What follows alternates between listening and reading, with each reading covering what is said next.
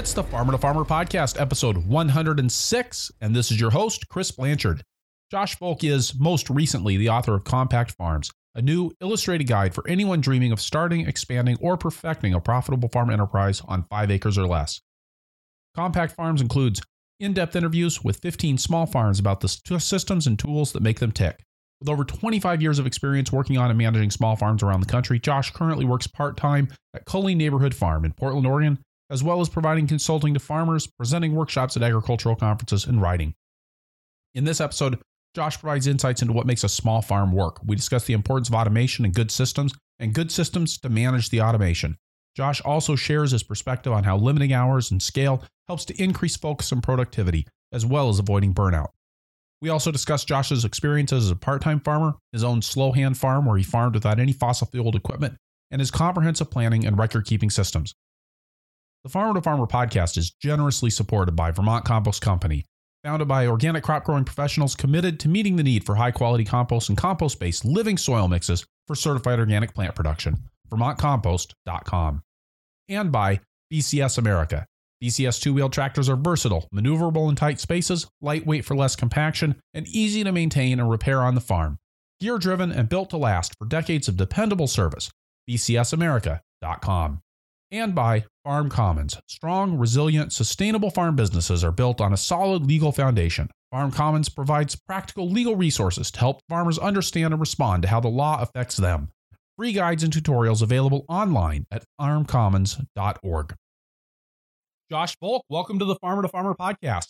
Thanks for having me, Chris. Great to be here. so great you could join us. So I'd like to start out by just having you kind of situate us. I mean, normally I would I would say, hey, you know, tell us about your farm and where you're located, but I know that you've got I mean, you've got your fingers in a lot of different things right now. So I'm just gonna gonna throw that out there, kind of give us a where you are in in time and space, and then we'll kind of work our way out from there. Yeah, so that's you know that question of what I do is uh, one of those dinner party questions that I always have a really hard time answering because there's so many different little pieces and they are all connected from the farming world. Um, I, my the thing that really grounds me, um, you know, in more ways than one, would be actually doing production farming. And so right now I'm doing that on a very small scale. Um, Slowhand Farm was the name that I used in the past, and that was kind of my own model. And then that moved, uh, that got folded into another project. And for the last uh, season, and then this upcoming season, I'm going to actually be working with a friend of mine uh, Matt Gordon, who has a small farm called Cully Neighborhood Farm. Uh, and he and I do that as a part time project so that we both can do other things um, in our spare time. Um, and so, what I do for the rest of that time is I do consulting, and that that's kind of a catch-all phrase that I use for a bunch of different things that I do. So some of that is consulting with uh, small other small farms. Some of it is working with municipalities or um, Oregon State University, kind of doing contract work um, for some research projects and, and, those types of things.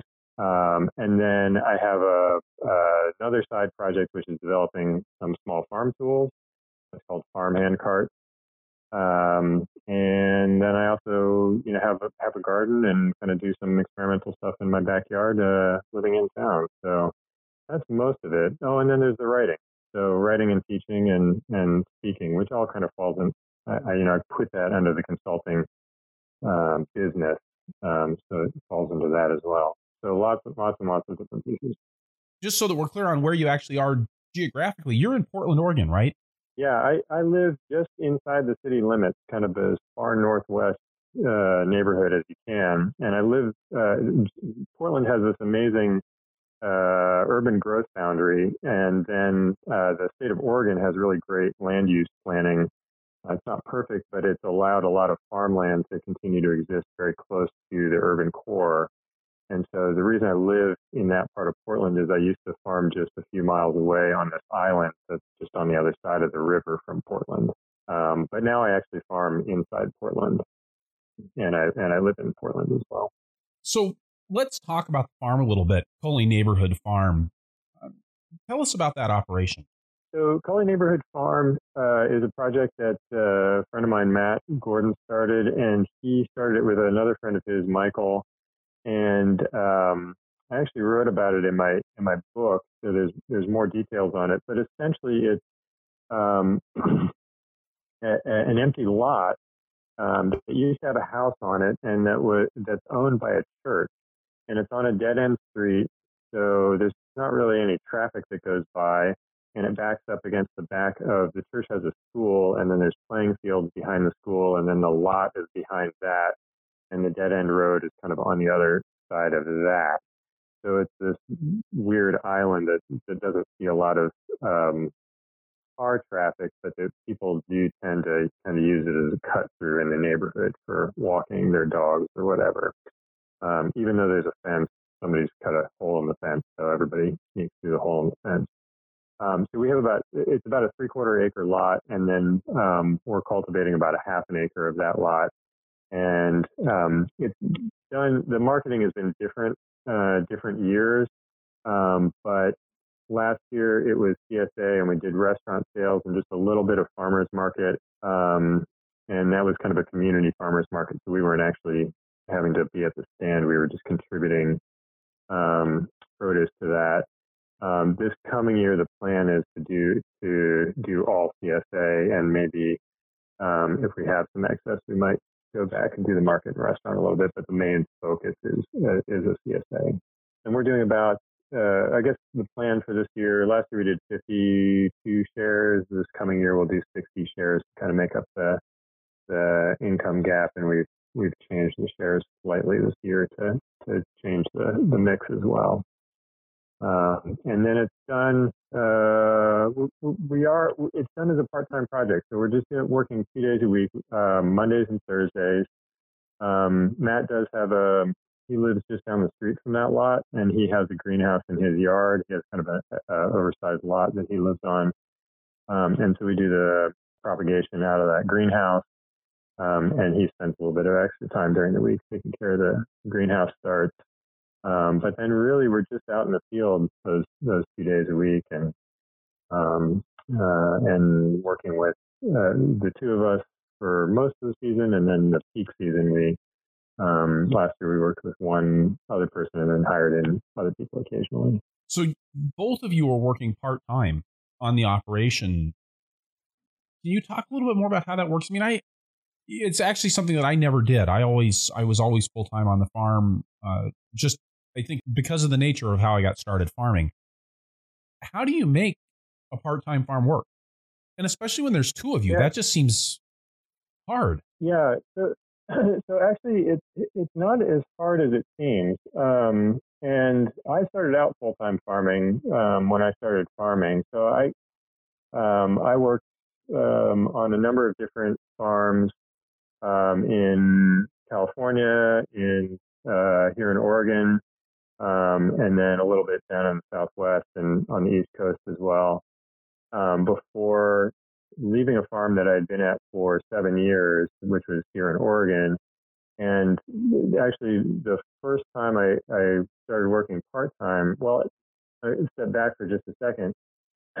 years ago, I read this article in Growing, or not an article, it was a letter, Growing for Market, um, which I am a huge fan of, and I have been reading for years uh, they used to publish letters from the readers um, many years ago, and there was a letter from a reader, which was kind of a guy who was I don't know who it was, I don't remember anymore, but I definitely remember the content of the letter, and he was a little bit upset because um, people have this tendency to be like, oh well, if you're not a full time farmer, you're not a serious farmer. That's not real farming. And he was like, listen. I used to be a full time farmer and now I'm a part time farmer. And I'm just as serious as I was when I was full time. Um, but I find a lot more balance doing it part time and it, you know, fits in with the other things that I'm doing. And so that kind of stuck in my head. And I had that idea. I was like, oh, that's, that's a good point. You know, I shouldn't think that just because somebody, because I had that same tendency, you know, it's like, oh, if you're not farming full time, you're not a serious farmer. Um, but I, I thought about it. And then when I left this farm that I'd been working on for seven years, um, this other farm contacted me and they had just had somebody leave in the middle of the season and the guy that was running it by himself and he didn't really know what he was doing and uh, had just gotten started and and um, and so this uh, the owner of the the farm it was a farm that was connected to a restaurant, and really the, the restaurant owners lived on this piece of land. And one of the chefs said, "Oh, I'll farm the land for you," and um, and then that didn't really work out. So, um, so in the middle of the season, the restaurant owner called and he was like, uh, you know, we've got this crazy situation. We don't know what's happening. Can you come and help us out? And so I went up there and I said, and it was a small, they only had, I think, a half an acre or maybe an acre in production at that point. Um, and um, I said, well, this isn't a big enough project for me to do full time, and I don't really want to be doing something full time right now. Um, so I'm just going to do this part time. Um, and it, it was big enough that I I only wanted to work on it two days a week, but it really needed four days a week. And so I just decided I would hire somebody else to work with me those two days a week. Um, and that would make the labor work out. And it ended up being really fantastic um, because, I mean, there were certain things where I had to automate them and I just had to trust the automation, like with the uh, propagation house. Like we did all of our propagation for ourselves but we had to automate the propagation house because obviously we were going to be up there every single day. And so we just had to trust that the water was going to water the way that we needed. We only had two days a week to figure that out. So we automated the things that we had to automate. Um, the, uh, my irrigation schedule here in Oregon had always been to at most irrigate two days a week anyway. We don't have any rain during the week we're famous for rain, but we don't have any rain during the summer, during the growing season. So we do have to irrigate. And um, uh, I found that irrigating two days a week was was enough. Um, so we would have to run all of our irrigation on the days that we were there. We did all of our harvest. So we'd basically start out the day doing all the harvest. Um, and then we would do, you know, any planting or weeding or anything else we needed to do um, in the afternoon. We'd be running irrigation all day long, and then we would go home and we would have a day or two doing something else, and then we would come back to the farm a couple days later, and uh, we'd be really excited about being back at the farm because we missed it for those few days and um, hadn't been around, and you know, and the conversation out in the field wasn't all about. It wasn't just all about what was happening on the farm and, and how crazy things were, were. It was also about um, uh, what did we do with our other few days during the week? Um, and and that brought a lot of energy to the farm, and so it ended up being this very positive experience. And basically, ever since then, uh, I've been farming part time. So that was in 2008. So that would have been what uh, eight years ago, nine years ago, something like that. Um, and for me, it's worked out really well. It's it's been a really fantastic balance. So, like I said, every everything that I do is is still farm related. The stuff that I'm doing in my other hours are farm related, but it's not the production stuff. So I, I really focus hard on the production stuff on those two days a week that I'm out on the farm. Um, and then I'm doing other things on the other days a week and, um, and I kind of get a little bit of a break. And I found that the burnout that used to happen in August, um, you know, end of July, August, September would be really hard when I was farming full time just not there anymore. Um, so I can go the full season and um, it's totally no problem at all. And the energy stays much higher. So I, I've really enjoyed part-time farming. Now in your book, well, your book's called Compact Farms and, and uh, Cully Neighborhood Farm is one of them that's featured in the book. I think you mentioned that. You interviewed, I think, a dozen farmers. Um, how many of them are part time? So I think there's, um, if I remember right, including my farm, there's 15 farms in the book. Um, Neighborhood Farm and Slowhand Farm. So I, I write about my uh, my farm when I was just doing it solo. Um, I write about Slowhand Farm. Uh, those two are part-time farms, and actually Matt has uh, he did do the farm full time for a little bit. He actually started out with me at that farm that I was mentioning that I started part time at. That was called Skyline Farm, um, and I hired Skyline Farm, so I knew him from there. And then he went down and started this other project called Cully Neighborhood Farm. Um, so uh, he's gone back and forth between doing that part time and full time, but he's part time now. Um, other than that, everybody else is full time. So the rest of the examples in, in that book are all full time, and um, and there's a wide range. So so I wanted to um, try to show that there's not just one way that people are able to make these really small farms work. That there's lots and lots of different ways that they work. So there's the part-time examples, myself and and Matt, and then there's full-time. You know, everybody else is full-time. There's uh, you know, everybody's in this small range that's uh, five acres or less, but some of those are under an acre, and some of them are kind of pushing, you know, maybe if you took into account all the space that they're using, they're actually over five acres. Um, and then uh, there's examples in that book that are farms that are over 30 years old, and there's examples of farms that are, have just been starting out in the last few years. Um, there's urban. There's a rooftop farm, Brooklyn Grange, who I think has um, been around for I don't know. Well, at this point, it's a little bit longer than when I uh, first talked to them a couple of years ago. Um, but they had been around for a few years. Um, and then there's folks that are out in the middle of nowhere, uh, uh, you know, doing it very rural. So lots and lots of different examples, and all across the country, and I was thinking that there wasn't anybody too far south, but I actually do have a farm in Hawaii in the book also. So that's about as far south in the U.S. as you get, and all the way up to Maine. So really, really, really wide range uh, of different farms um, in the book.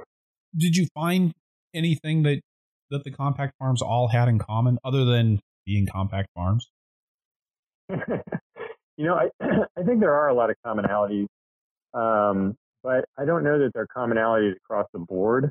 Um, I I think the one other thing that might be uh, come the close to being common, besides just being small, is that they all are using direct marketing, um, some form of direct marketing as their primary outlet.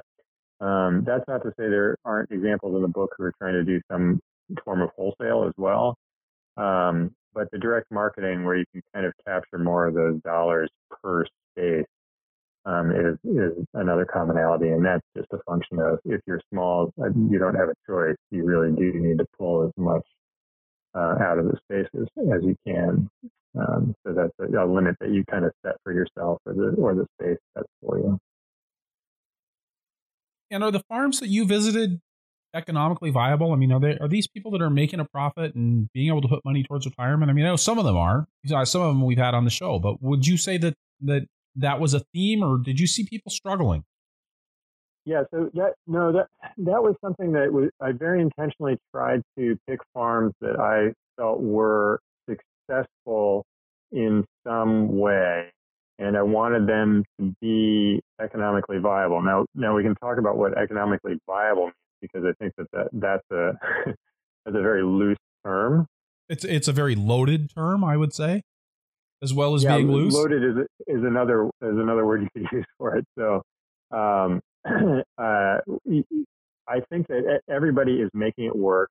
Um, everybody in there there aren't farm examples in there where people were, uh, you know, with the exception of you know, kind of intentionally deciding I'm going to be part time uh, and do other things on the other side of it. There aren't farms in there where um, people weren't full time at the point that I was writing about them um, and making enough money from the farm itself to, to do that. Um, the, uh, the, the, um, the definition of success, I do uh, address that a little bit in the book, and I think you know, talking to all these different farms, um, you know, everybody has a slightly different definition of what success means specifically for them on their farm.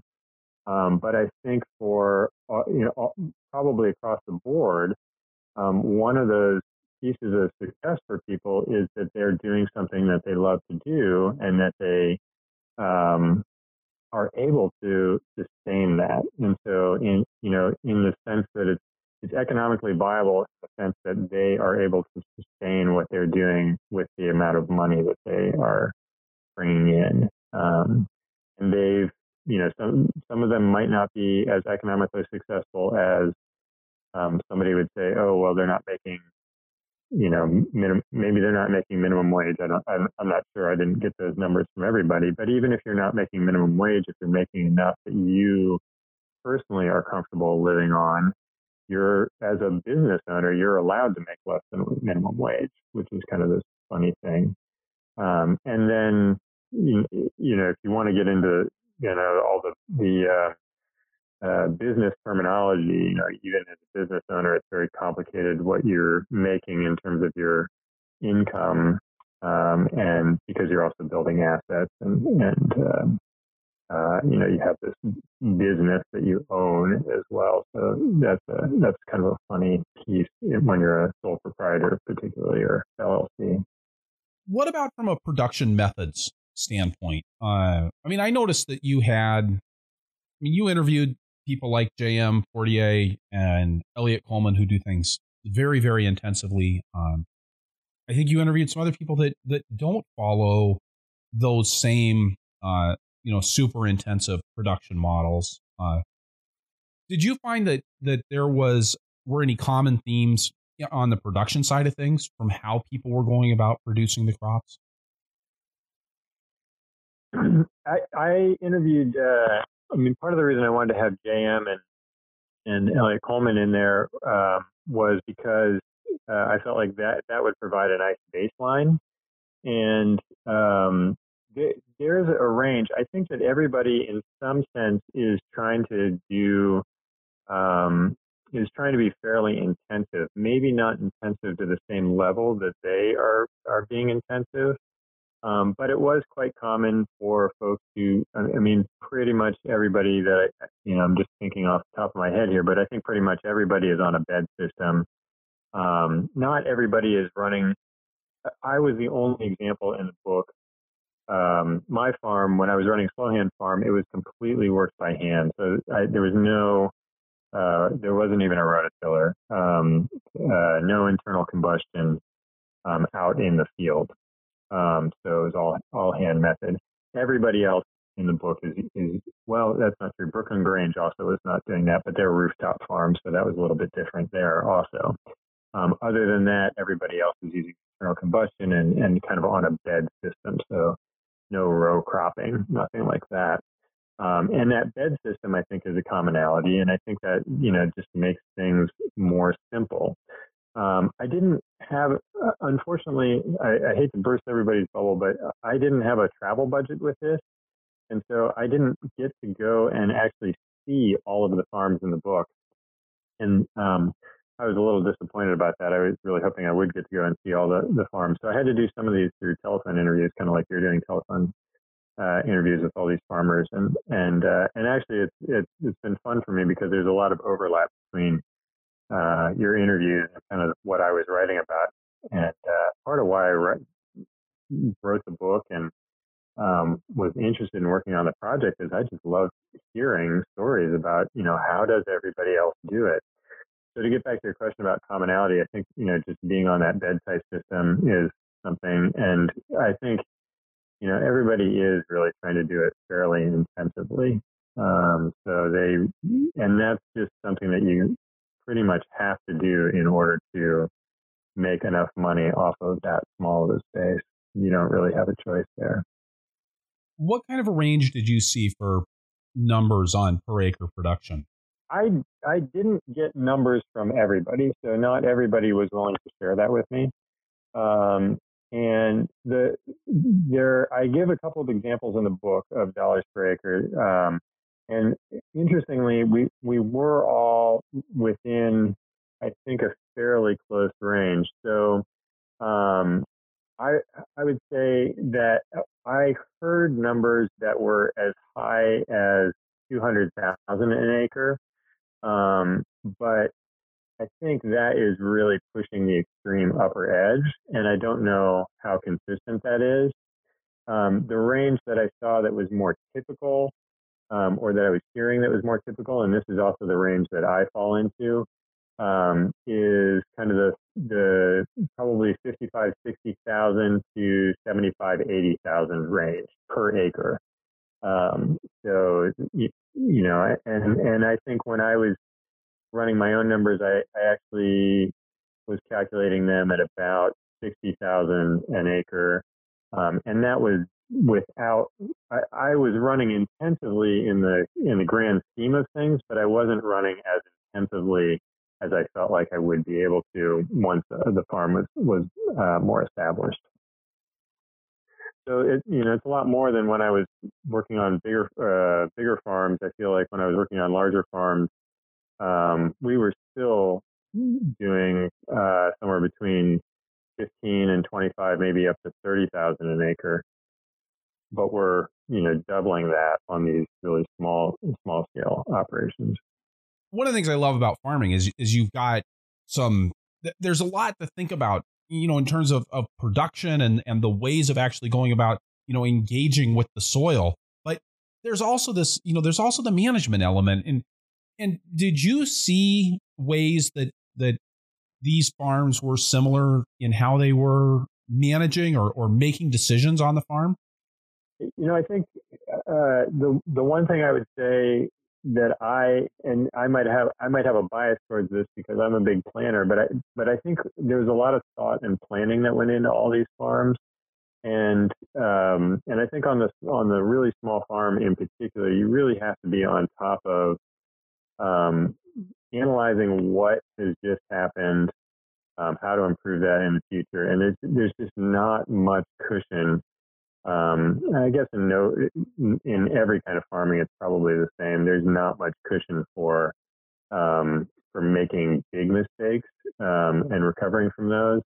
Um, but if you analyze what you're doing and then turn that into a plan, all these farms that I was talking to, um, they were all doing a lot of planning and you know kind of putting in place what is it that we're going to to have in the ground at a particular point in time, spending spending the winters um, really getting that in. Although I, I just saying that spending the winters thing, I, I have to mention there's one farm who's a friend of mine in the book, and this was a great example of you know thinking a different way and how there are all these different examples out there he actually does his planning later in the season and then he takes the summer off, not the full summer, but he takes the spring off, um, starts planting in the summer and doesn't start harvesting until um, end of October, beginning of November, and then harvest through the winter. So um, the schedule is not the same for everybody, but everybody is, you know, putting a lot of time and effort into planning um, and then kind of tracking what they're doing and then analyzing,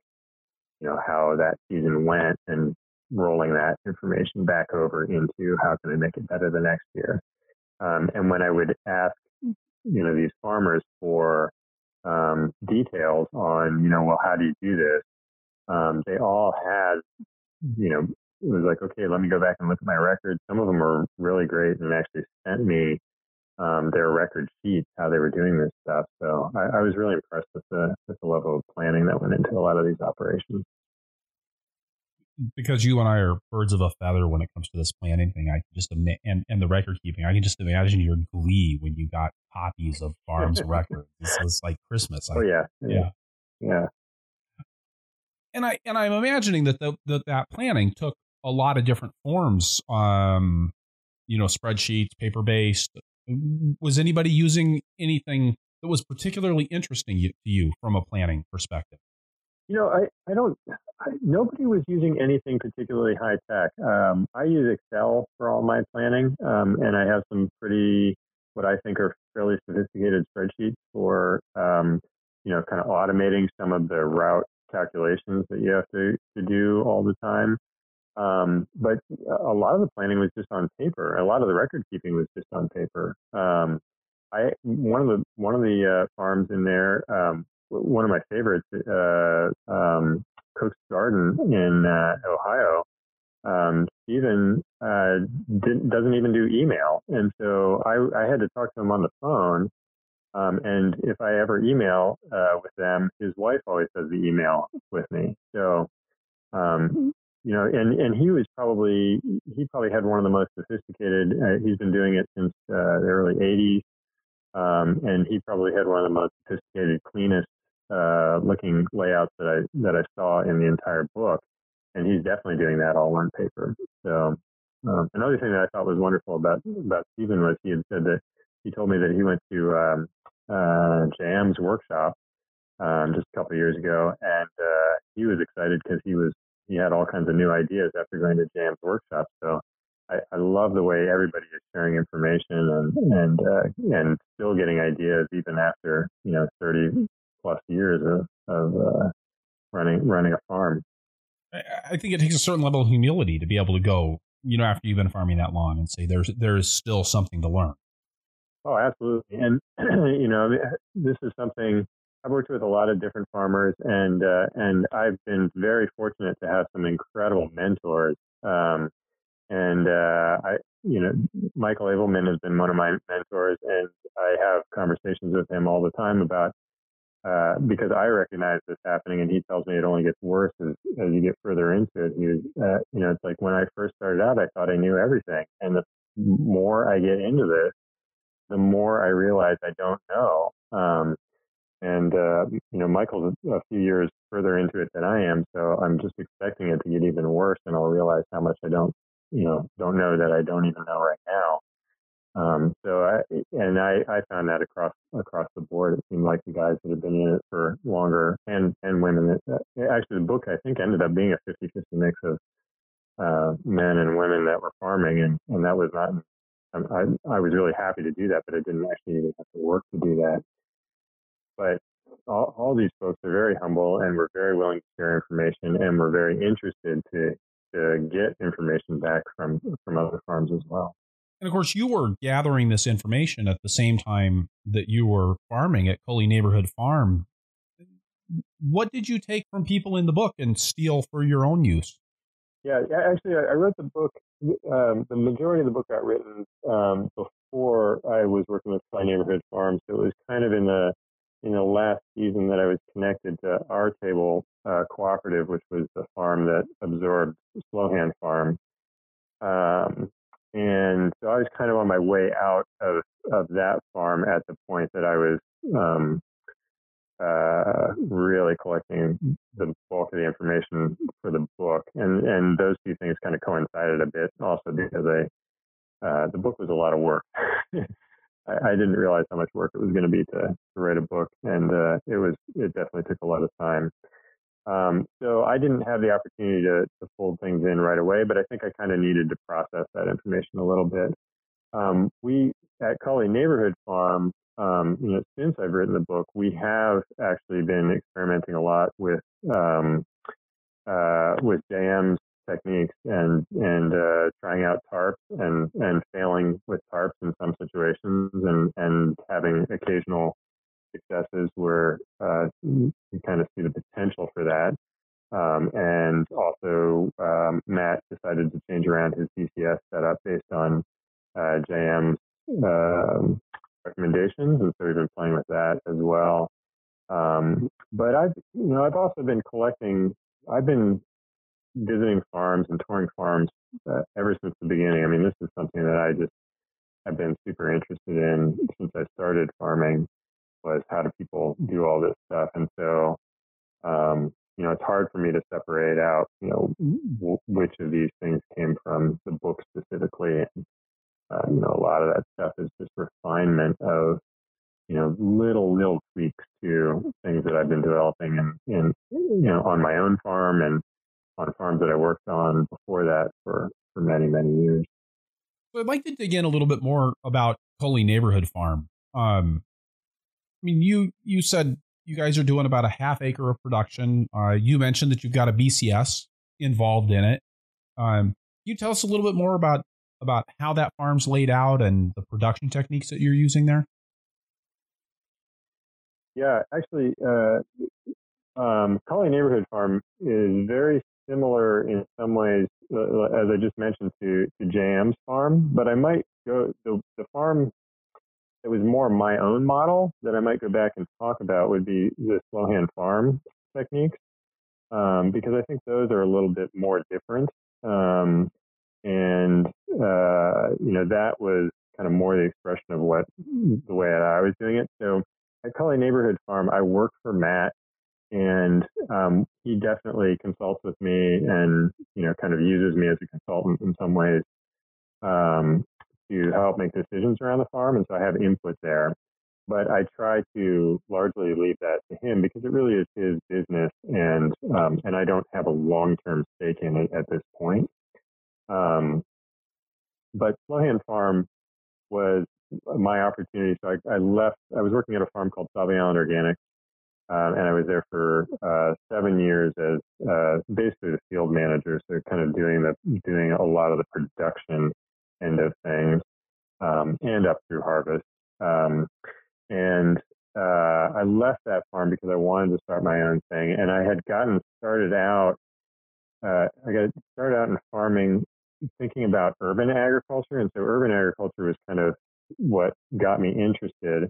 And there was a guy when I was first starting out in urban agriculture. There was this guy Jac Smit, and he had an organization called the Urban Agriculture Network, uh, I, which was based in Washington D.C., and I happened to be in Washington D.C. And this was back in the days before um, people looked things up on the internet, searching for things. And so I had this great big book of agricultural resources. I don't know where I got this book or uh, where it came from, um, but his organization was listed in this book, and I just cold called him.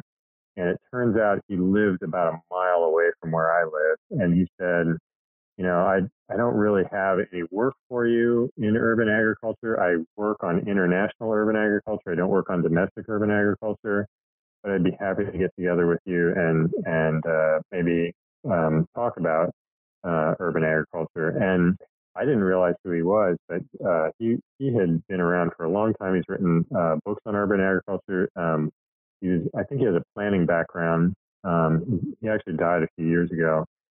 Um, but um, at the time, he was super generous and got we got together for breakfast. And his advice to me was to go and learn farming from farmers and then bring that back to urban spaces. And I was a city kid. I grew up basically in, in small towns and cities, and I didn't have any farming experience.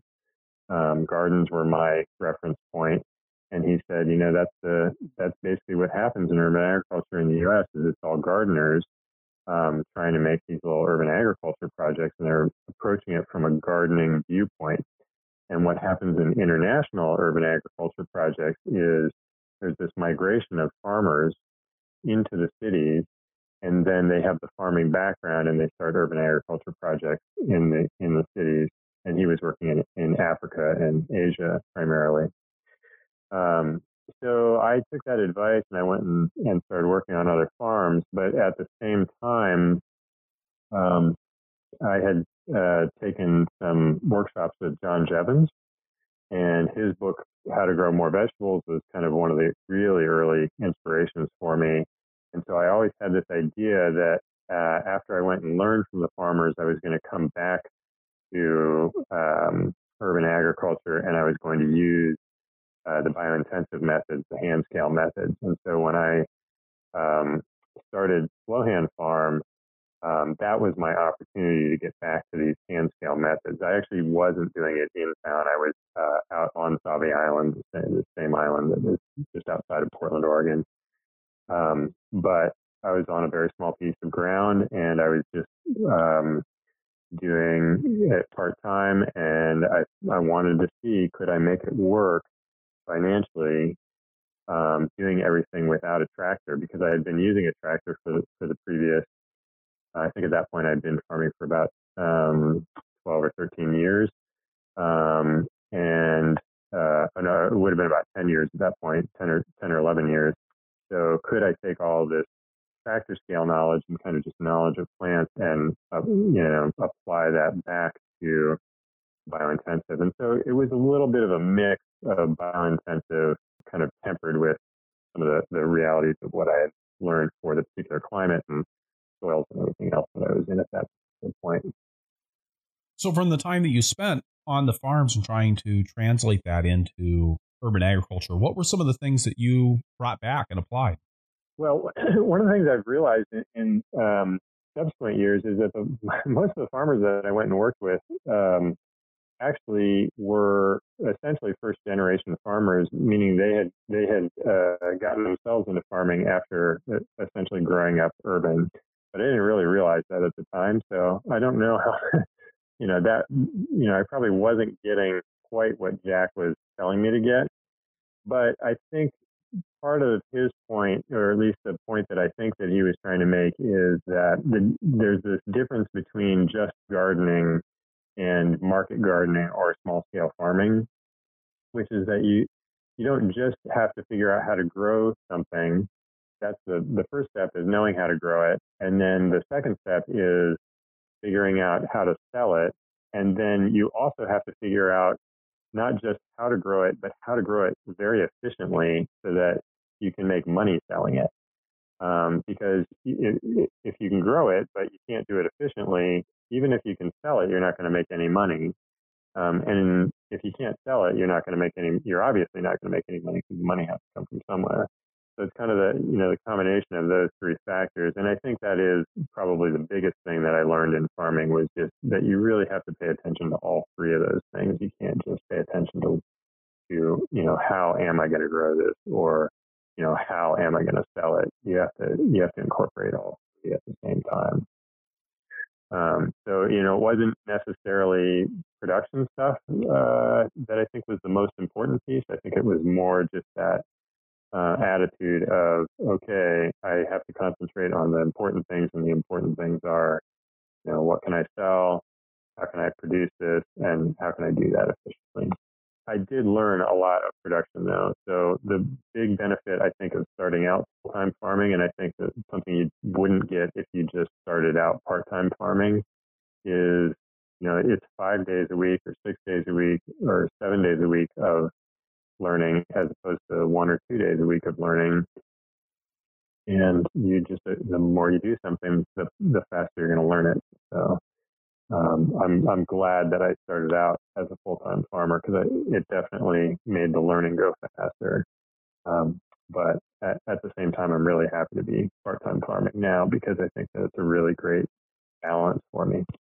I think it's an interesting comment about part time farming, and uh, it, it, seems obvious if you if you step back, but it's it's going to have a, a slower iteration cycle, if you will. You know, you're you're just not going to learn as fast. I mean, the more the more you dig in and the more days a week that you dig in and the more weeks of the year that you dig in, the the faster you're going to learn about farming and be in a position to to improve your operation.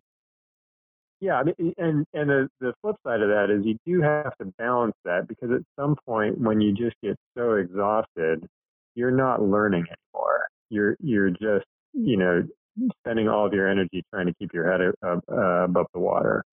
Um, so you can push that too far.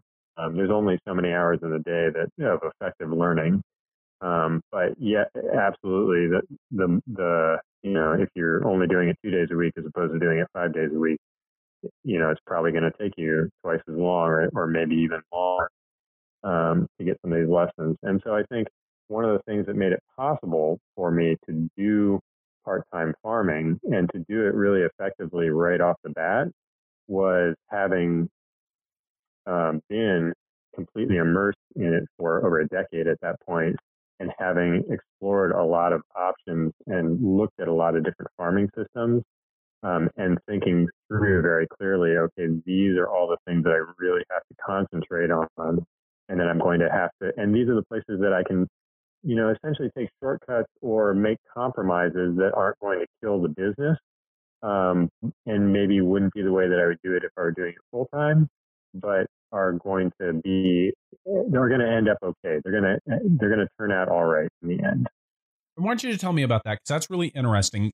One of the things that's that's come up again and again, I feel like in the Farmer to Farmer podcast, or maybe it's just because I I had the, the complete and utter failure to set any limits on my farm um, regarding how much I was going to work.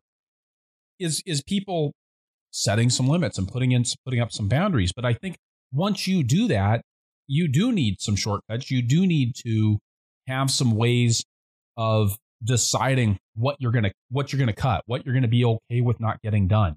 Because uh, you know when you work 16 hour days, you're not making choices. You're just putting your nose to the grindstone, even if you don't get stuff done. But if you say, "Hey, I'm going to have a part time farm. I'm going to work two days a week," all of a sudden you're having to make some decisions. Yeah, and uh, I think that you know part of that is the, is the same thing with planning. So uh, one of the ways that I look at it is everybody is doing planning, whether they say they're doing planning or not, and they're just doing planning in different ways. So uh, it, I'm a planner who likes to have things planned out in advance, and then I'll make tweaks at the last minute. I'll change things around at the last minute, but I want to have a plan in place before I go into doing something. On the other end of the spectrum, I see folks who they say, oh, "I'm not going to make a plan. That's just you know uh, that's too much trouble. It takes too much time, all that kind of stuff." But they're making the same decisions I'm making. They're just making them at the last minute. Um, and I, I think with enough experience, um, you know, over time, people get really, really good at knowing what the right decision is to make at any particular moment. Um, but the advantage to doing the planning up front is that uh, you get practice rounds. Essentially, you can you can make a set of decisions and kind of carry those through uh, and and basically make a dry run at something, and then realize, oh, that might not have been the right decision. Um, and when you don't have a lot of experience doing those dry runs, points out those mistakes in your decisions a lot faster, and so it allows you a second chance before you actually have to go and do something. And so with the with the part-time farming, um, you don't have as many days in the week, obviously, and so uh, you you really you know any decision that you screw up on makes it just amplifies that, you know, whatever problem is going to come out of that mistake um, because there's no time to recover from it. Um, so I think, you know, being a planner up front is, is uh, what you kind of have to do and setting the limits. I mean, everybody, similarly, everybody sets some limit for themselves. Some people set the limit as you know, how many hours can I stay awake during the week and actually do something physical? And then, you know, basically when they fall asleep in, in their bowl of cereal at 11 o'clock at night, you know, that's their limit. And I've just said, uh, and, and even before I started part-time farming, um, you know, I, I was very clear about, okay, we're, we're going to start the workday at this particular time and we're going to end the workday at this particular time um, and just acknowledge that there's always going to be more work to do, um, but we are only going to work this many hours in order to do that.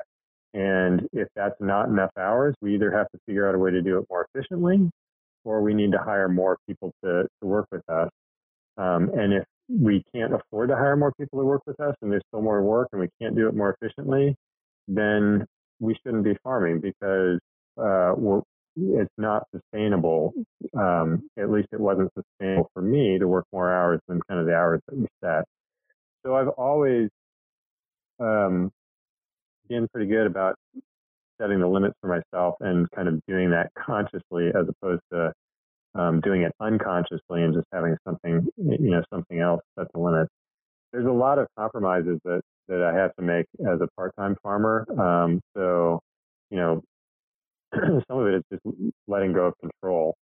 Um, in fact, I'd say a lot of it is letting go of control and leaving the crops out there to just do what they're going to do um, and not feeling like I have to check on them all the time. And the reality is that, you know, plant, plants' whole uh, goal in life is to grow and then ultimately, you know, if it's an annual to flower and set seed. Um, and so they're going to do everything they can in order to do that. And so I just need to set them up uh, in order for them to be able to do that. It doesn't mean that I have to be there every single day holding their hand. It just means that I have to have everything set in place for them. So I have to I have to water at the right time. I have to give them the right fertility up front. Um, and then um, I need to, you know, go in there and harvest them at the right times in order for the market to be satisfied. Um, but it doesn't require being there every single day. Seedlings are in the in the propagation house are probably the biggest compromise, and really automation is what makes that possible, and and relying on automation heavily. And my initial experiences with automation in greenhouses were not good. So when I was um, on when I was apprenticing, uh, with with a fantastic farmer, we ran a greenhouse on some battery timers. It was just a, it was a pretty small greenhouse, um, and we were running the irrigation on battery timers, and we got busy. And normally we were checking in on those battery timers every day. Um, but there was a week during the summer where we got busy and we weren't in the greenhouse for two or three days, and that happened to be the time when the battery failed, oh. and uh, and we we lost some plants. We didn't lose everything, but we we lost some plants in that greenhouse. And after that, I was kind of like, oh, we're not doing this anymore. You know, I'm never going to do that again. I'm always going to be in the greenhouse every single day. But when I decided to do the part-time farm, there wasn't any way that that was going to happen. And so my initial thought was, well, I'm just going to direct feed everything because then I don't have to take care of a greenhouse. And I did that for one season, and it just didn't it didn't give me the results that I, I wanted. Um, and so um, the next season we had access to a propagation house and a greenhouse, and I put in battery timers. And I didn't have I didn't have a whole lot of backup, but I did I, did I was very careful about the timers that I chose and you know kind of setting up the system so that I thought that it would be um, pretty stable. And um, I would have to check the, I would have to readjust the timers because things would be getting a little bit too wet or a little bit too dry by the time I came back two or three days later. Um, but we always got decent seedlings out of it. And for five out of the seven days a week, I wasn't doing anything. Uh, you know, the battery timers were taking care of it, and the automatic uh, vent openers were taking care of, of uh, venting. And um, other than that, everything was fine. So it it was it was nice to see that that actually worked, and I did that for three seasons without any problem at all, and I've been totally sold on the automatic water ever since. It's interesting because that's a very different experience than I've had with automatic watering systems. I've seen on multiple farms who've installed those. They it's been the source of extreme overwatering because people aren't paying attention and aren't managing. So it's it's really interesting to me what you're saying about about being able to make those adjustments on just two days a week. You do. You absolutely. That's the thing is you can't buy an automatic system and then expect it to just take care of itself forever. I was tweaking it every single day I was there. So two days a week, I'm tweaking the automatic system and I'm checking on it and I'm evaluating how it did for the last two or three days or four days. Um, and then I'm making changes in order to make that work. And I'm looking at what the weather is going to be coming up. Um, and, you know, I'm constantly readjusting that on those two days a week. But I found that with two days a week, I could do that um, and, and it worked out fine. Um, and so I, I think that part of the problem with a lot of the automatic systems is people put it in and then they just want to forget about it and they don't ever go back and check. And that's one of the things also with planning and record keeping is you can't just make the plan and then it's like, okay, the plan's done and we're all set and this is what we're going to do. Um, you actually have to continuously check back with that plan and make sure that the plan that you have is still the right plan. And you're, and I'm constantly making tweaks to the plan. And when I'm collecting data, it's not like you collect the data and then that's done you're going back and you're looking at that data and you're analyzing it, you're putting it into the to the um, to the next plan.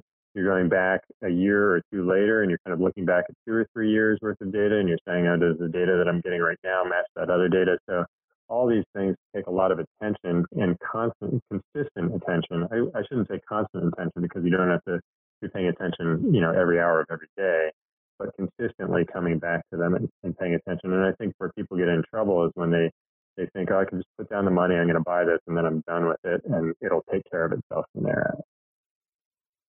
All right, with that, we're going to stop here, take a break, and get a quick word from our sponsors, and then we'll be right back with Josh Volk. The Farmer to Farmer podcast is made possible through the perennial support provided by Vermont Compost Company, makers of Fort Vee and Fort Light potting mixes. Vermont compost potting soils are a really special product, and I mean that. I used Vermont Compost Fort Vee as a blocking mix and potting soil for over 12 years on my farm, and we grew great transplants with it. And I mean really great transplants year after year. And we save time, money, and management hassles compared to mixing our own. At a time in the organic movement when we're seeing more and more companies jumping on the organic bandwagon, Vermont Compost is a reminder of the art and the craft of making a great organic potting soil.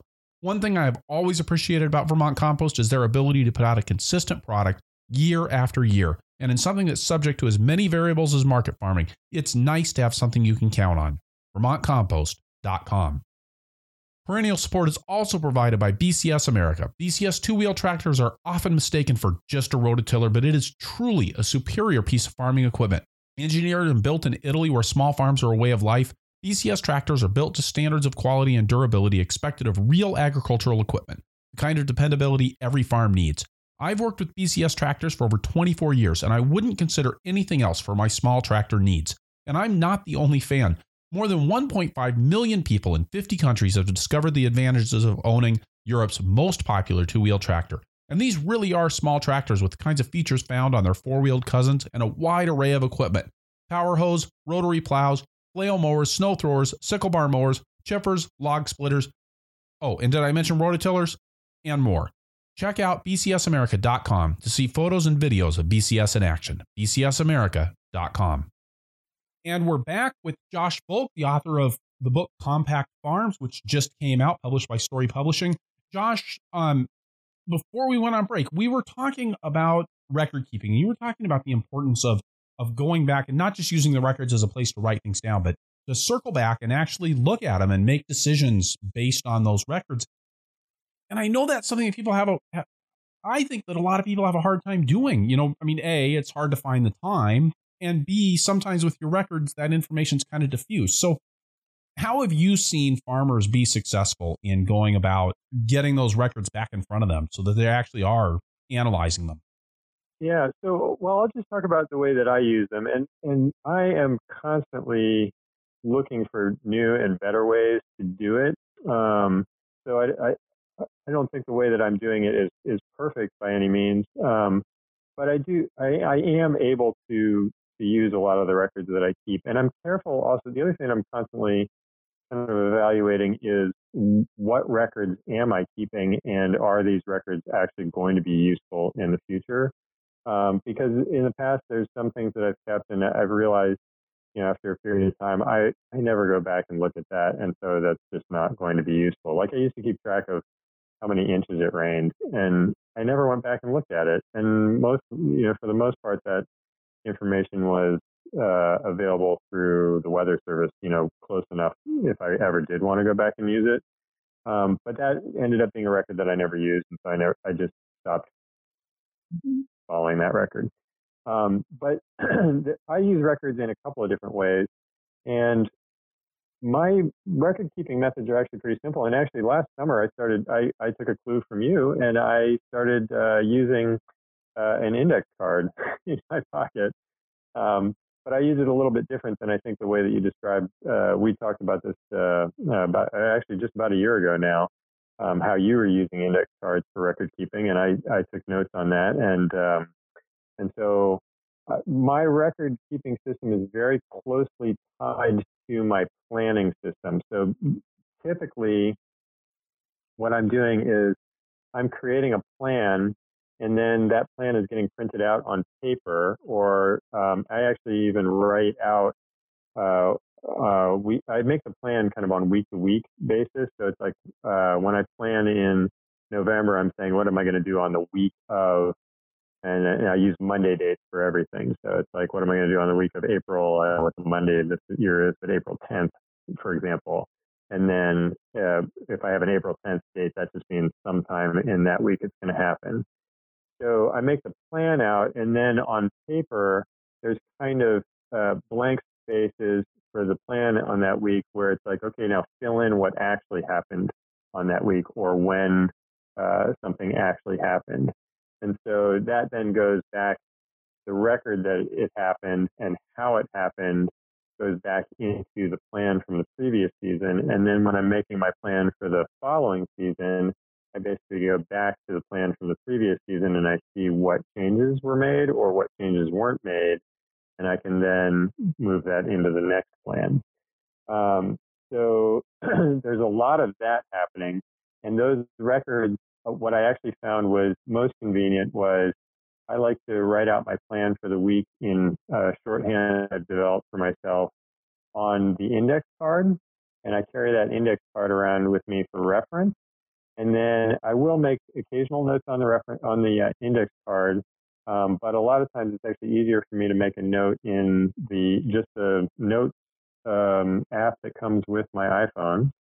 Um, and I keep that and I basically have the first, I put the date first and then I put kind of what the topic on the note is. So if it's cultivation or if it's a harvest note, I'll put that right on the top line um, because that's the one that shows up, um, you know, kind of as the, the subject when I'm going back through the notes. Right. Um, and then and then I keep you know just shorthand notes in those notes on the on the phone, and then those automatically you know through the cloud go to my computer, so I can consolidate those into one spot every week or two weeks or three weeks. Um, some, usually I try to do it once a week, but a lot of times it, it takes me, uh, you know, to be realistic. Sometimes it takes me a few months to get back to consolidating the notes. Um, and I, I'm, I'm very conscious when I'm writing those notes to myself that they they are. I need to write them in a way that somebody else essentially could read them because if I don't get to them for two or three months, uh, I essentially am somebody else. I'm not going to remember what I meant. So I can use a shorthand, but it has to be a shorthand that I'm going to be able to read. as, as somebody who's always had a problem with having legible handwriting, I love that because you know I'm the same way. I can I can read my note. I mean, just even not even talking shorthand, but just I can usually figure out what something that I wrote yesterday says, but something that I wrote three months ago might be a little sketchy. Yeah, and and that's one that's one of the things that I've learned over time. You know, it's like that the uh, the older I get, the more I realize that uh, you know I'm not going to remember things that I thought that I was going to remember, and probably to some extent because I write things down, I let myself forget those things. But I think that's a great thing because I think that you know that helps clear up my my mind for other things. So that's that's my story. When you say you're using a shorthand system, um, again, I don't get the impression that you're using like a shorthand alphabet, but you're using some notations that mean something to you and are consistently meaningful to you to write things down without having to write out all of the words. I seeded the carrots today using hole 53 right. on the seeder. Right. So one of one of the um, one of the most useful record keeping systems that I have, and I, I actually have written an uh, article about this in Growing for Market, and then that article is now on uh, my website, joshvolk.com, um, is Maps in Space and Time. And it, it, uh, it, sounds fancy, and I, and I think other people use the same system um, and have just come up with it independently. Um, but um, basically, it's a list of all the beds um, so it's a, I use Excel as a as a basically as a editable graph paper, um, and then I print out those Excel sheets. But down the left hand side, it's basically the bed numbers. When I was doing uh, Slowhand Farm, uh, lots of different things would go into the same bed. So I actually had the beds kind of broken up into five foot chunks. So it was like the first five feet of bed one, the second five feet of bed one, the third five feet of bed one but basically just a line for every block, planting block um, at a particular spot. And then across the top is the week. So there's basically a small square for every single week for every single spot. Um, and then my shorthand within that is things like uh, I write an H for weeks that I'll write the crop name in on the week that it's planted. Um, and that's my shorthand that tells me this crop got planted on this particular week. Um, and usually I'm writing in the variety name, and usually I know what the variety name. If it if I have the variety name and I know where it is in the field, even though some variety names are the same from you know one crop type to another. Um, but if I have that variety name in a particular place, then I know okay that was lettuce. You know, Nevada, that's a lettuce. I know that's a lettuce, and it's in the lettuce field. So obviously that was my lettuce. And that was planted on that particular week. So I don't have to do anything there except for write Nevada on that particular week. And I know that that was planted on that particular week. And then the week that it gets harvested, I'll write an H. And that just means that that was harvested in that particular week. And that's actually one of the most useful notes that I that I make and that I use consistently is how many weeks to harvest. Um, and how and with lettuce is a great example because lettuce is a different number of weeks to harvest for the same variety depending on what time of year it is. So um, some in the very peak of the season, it's as little as four to five weeks on some varieties for us to full head lettuce from transplanting. Um, but on the shoulder seasons, it can be that same variety could be uh, seven or eight weeks. And so um, when I keep these maps and I have the the planting week and the harvest week um, in the map, then I can go back and really quickly just count squares. And is that four squares or is it seven squares or is it eight squares to harvest? Um, and I can see, you know, when do I need to plant the lettuce next year in order to get the harvest on a particular date. Um, and then I've got a lot of other little one letter because those squares aren't very big. I, I pretty much am limited to one letter in the square. so, um, you know, for cultivation, I'll, I'll write a C. Uh, for tillage, I'll write a T. For mowing, I'll write an M. Um, and sometimes the letters overlap, but um, based on where the letter is, I'll usually know what that what that means. I really like that. That sounds like a really slick system. Um, and again, I love I love the the kind of the interplay there that you've got going on between the the computer based system and the paper based system. Yeah, the computer is great for me in the off season, and um, uh, it really, for me, it really speeds up. And Excel has become this extension of you know kind of the way that I um, plan and kind of play with where things can go in the field and how long things are going to take, and using just some really simple formulas and some spreadsheets, um, and and even just you know using it as editable editable graph paper. Um, uh, it's been a really great system for me. But once I'm out in the field during the season, I don't find the computer useful at all. Um, I find it a real impediment.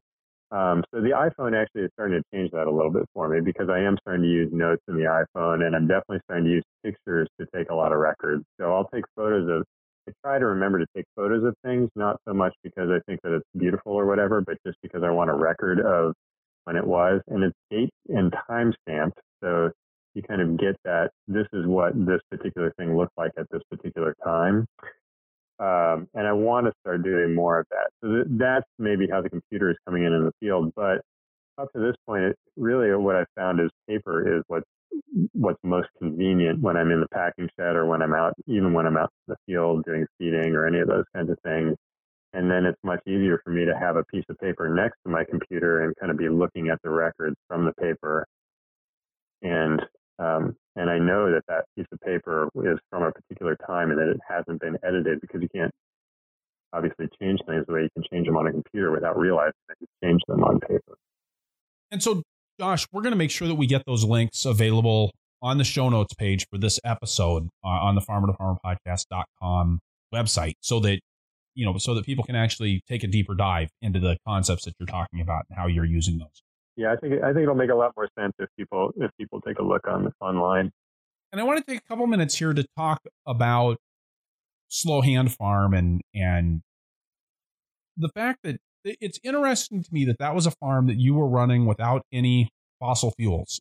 And so tell me a little bit about what that looked like because I've I mean, I did that on on my very first uh, piece of land that I worked out at East Springs College in in 1990, and it was a lot of work. Yeah, you know, uh, one of the things that I'm realizing about myself is uh, process is really important to me, and so you know, the end product on a farm has to be important also because that's what you're selling.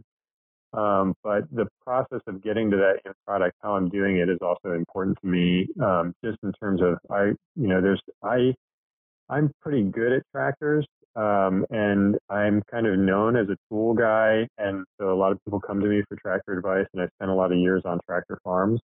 Um, but I, and there's aspects of tractors that I enjoy but sitting on tractors for long periods of time and the noise and the dust uh, and you know the, the fumes, I don't I don't enjoy that part of it. Um, and so I really love uh, working with the digging fork and and doing physical work. Um, and I do enjoy that part of it. So I was willing to take a lot of extra time, basically the difference uh, between what I was doing and doing it with a tractor or a BCS, you know, two wheel tractor, is that I had much, much higher bed preparation expenses. Um, everything else is pretty similar. Uh, and, and I think, you know, especially on a lot of very, very small farms, really all you're using the tractor for is mowing and tilling. Um, so you're not using it for planting, you're not using it for harvesting, you're not, you, you might not even be using it for cultivating. Um, uh, so the the big difference is in how long it takes to prepare a bed, and I, I think the difference in bed preparation time was something like the difference between taking five minutes to prepare a bed and taking an hour to prepare a bed. Um, so uh, I would hand fork uh, every bed, and I wasn't double digging. I did double dig a few beds, and then realized I just didn't have the time to do it.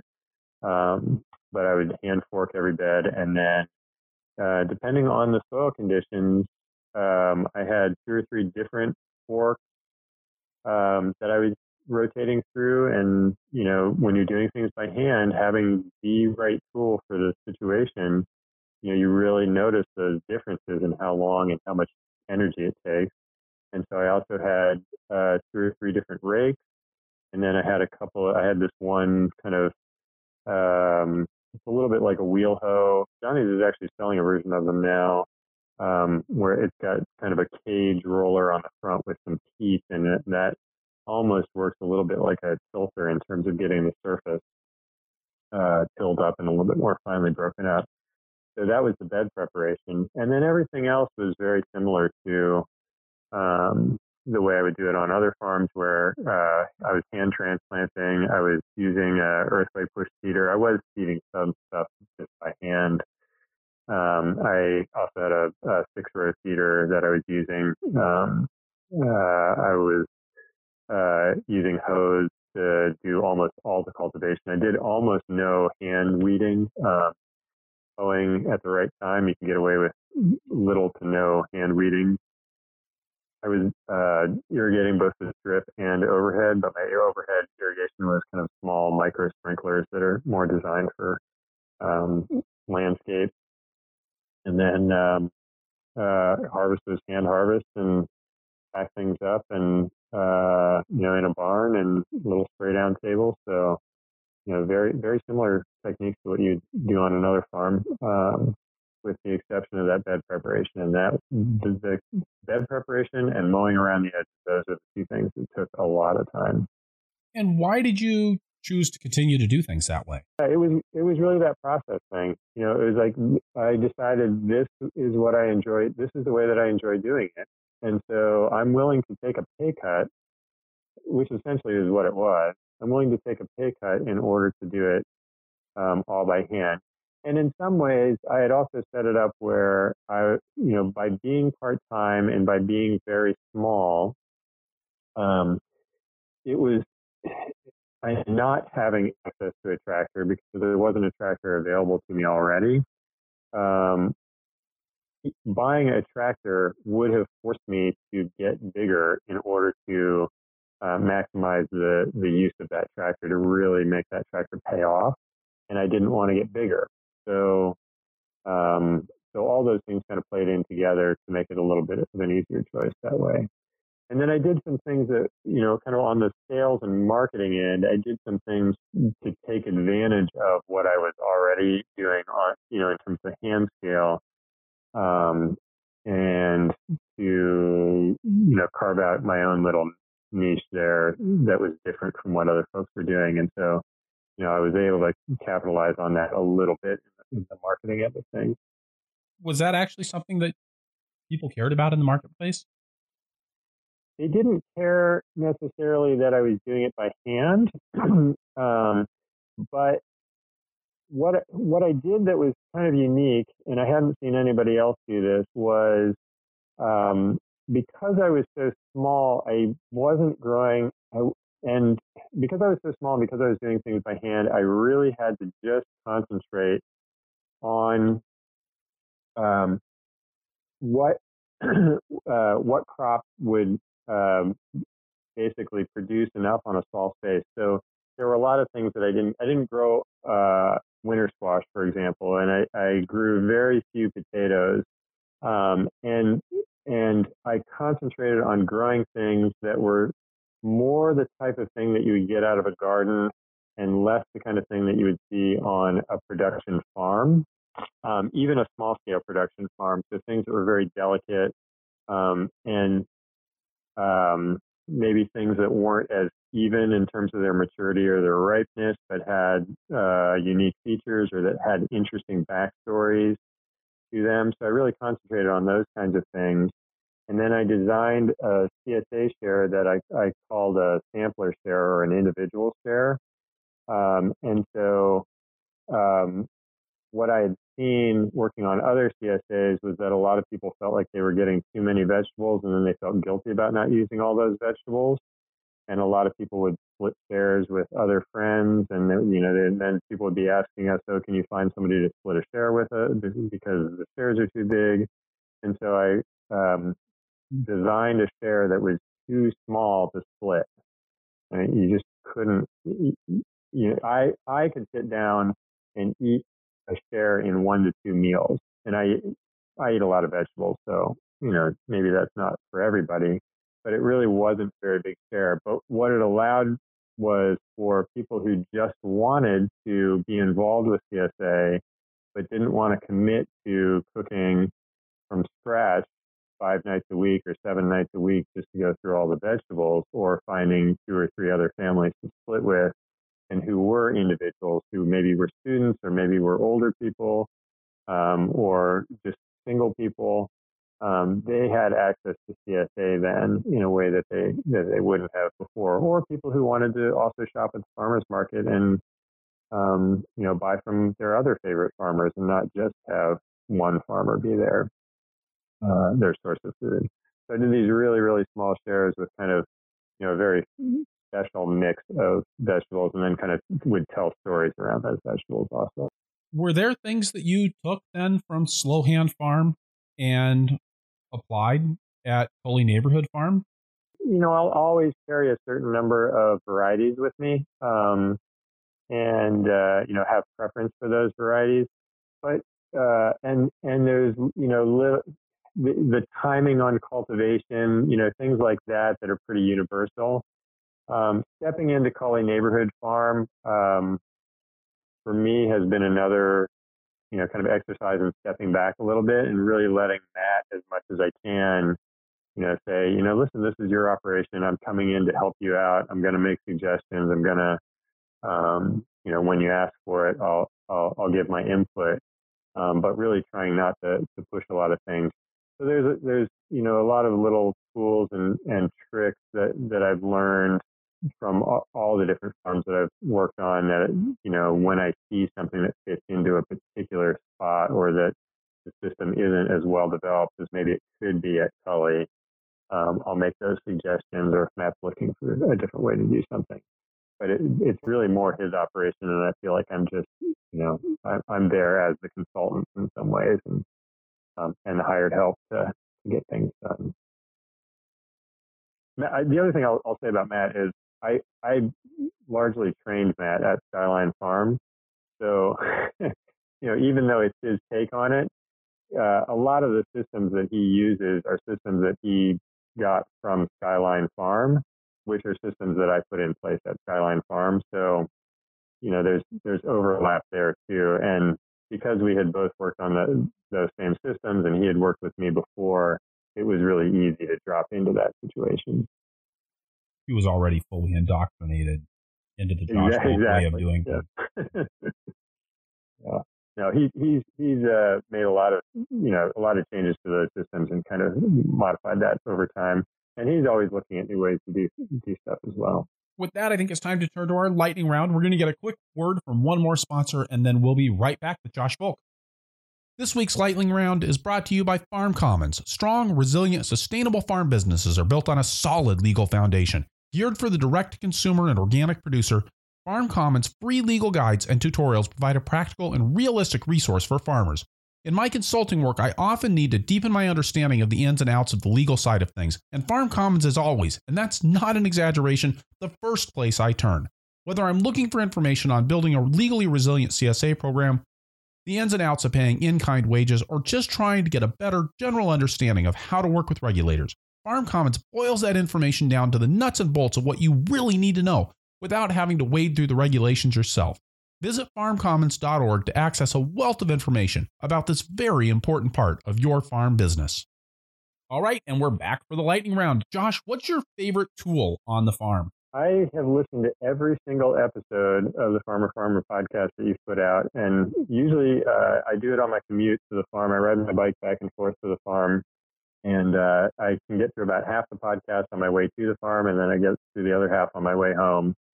And uh, the lightning round, I should be completely prepared for this question, and I am not prepared for it at all. And I think that I'm not going to uh, back out, but just off the top of the head, the one that's popping to mind is um, actually a cart that I have developed. Uh, the the garden cart, I think, is an absolutely fantastic cart. Um, really simple design and you know super super utilitarian. Um, but I always felt like there were a few things about it that I could do better. And so we had a cart that had been used for about, you know, uh, probably more than a decade on this one farm and just totally abused. Uh, so when I was working at Sauvie Island Organics and it finally fell apart and the wheels were still salvageable and the axle was still salvageable. Um, and I had some scrap metal, so I decided I was going to build this other cart. Um, and basically, what I did was I um, bumped the wheels out so that they fit into our pathways because our beds were four foot centers, and the garden cart I think is probably on about a I don't know, it's a 30 some inch center. Um, and then I always wanted the cart to be able to roll over the bed, so I made the I bumped the uh, bed of the cart up higher, and then the handle was always too low, so I made the handle the right height for me. Um, and I made it so that when you pick up the handle, uh, the bed stays flat. It doesn't tip as much. So stuff doesn't all slide off the back end of the cart. Um, and I've worked on refining and developing that cart for a number of years now. And I, uh, I, for a little bit, I had I had them available for other people to buy. The plans for them are actually up online at farmhandcarts.com. Um, and my plan is to actually start making them available again this year if I can find another fabricator to work with. So I'd say that that hand cart has been my favorite tool. And then it's got a lot of add-ons. Like we use it to to mark the beds out also. So there's a little attachment that rolls over and, and marks out the the uh, the planting lines and also marks out the inline spacing and does that all at once. So it, it doubles as kind of a tool carrier. Um, so you can take the the box from the cart off or the flatbed from the cart off, and you can pop tools on it as well. One of the things that I think is really cool is is how the platform is completely changeable. You know that that idea, right? You can put some tools on it, you can put a platform on it, um, and it's got a lot of space. And that, and the fact that it fits over the bed uh, on a on bed sizes that are in kind of more standard use on farms than what the what the old style garden carts would fit. It's really cool tool. Yeah, and and actually, uh, a friend of mine, when I so originally I was just building two wheel versions, and then a friend of mine uh, wanted one, and and she said, ah, you know, but we want a we want a single wheel one. Can you build a single wheel one so that we can just go down, you know, in between trellising or something like that? So.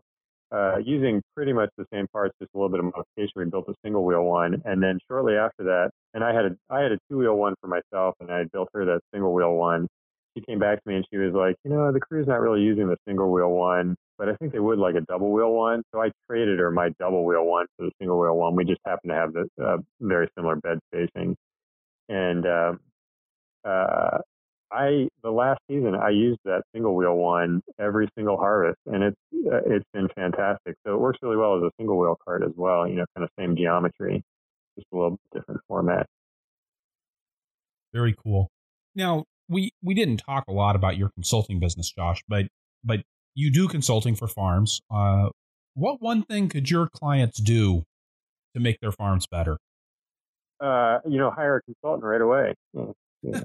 No, that, that's that's my joke. no, I, no, I the consulting thing for me is a bit of a catch-all phrase, and um, it's really unique from farm to farm. I think that the one thing that a lot of people who are starting out that um, that I talk with, uh, the one thing that they could do uh, other than you know going to a consultant is really um, working working on networking with the farming community, um, their immediate farming community, and and uh, and for me, that's been invaluable. Is having relationships with other farmers, going, getting to go and see other farmers' uh, farms, um, having connections where I, you know, I can call up or I can email um, individual farmers that I know, or you know, even lists of farmers that I'm on, um, and ask questions and get resources and get answers. And um, so I think, you know, the thing that I would tell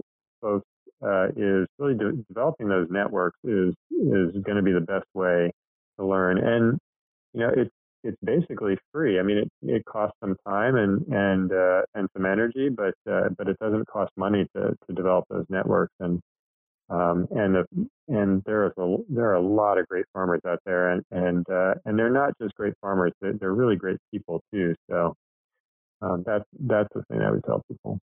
What's your favorite crop to grow?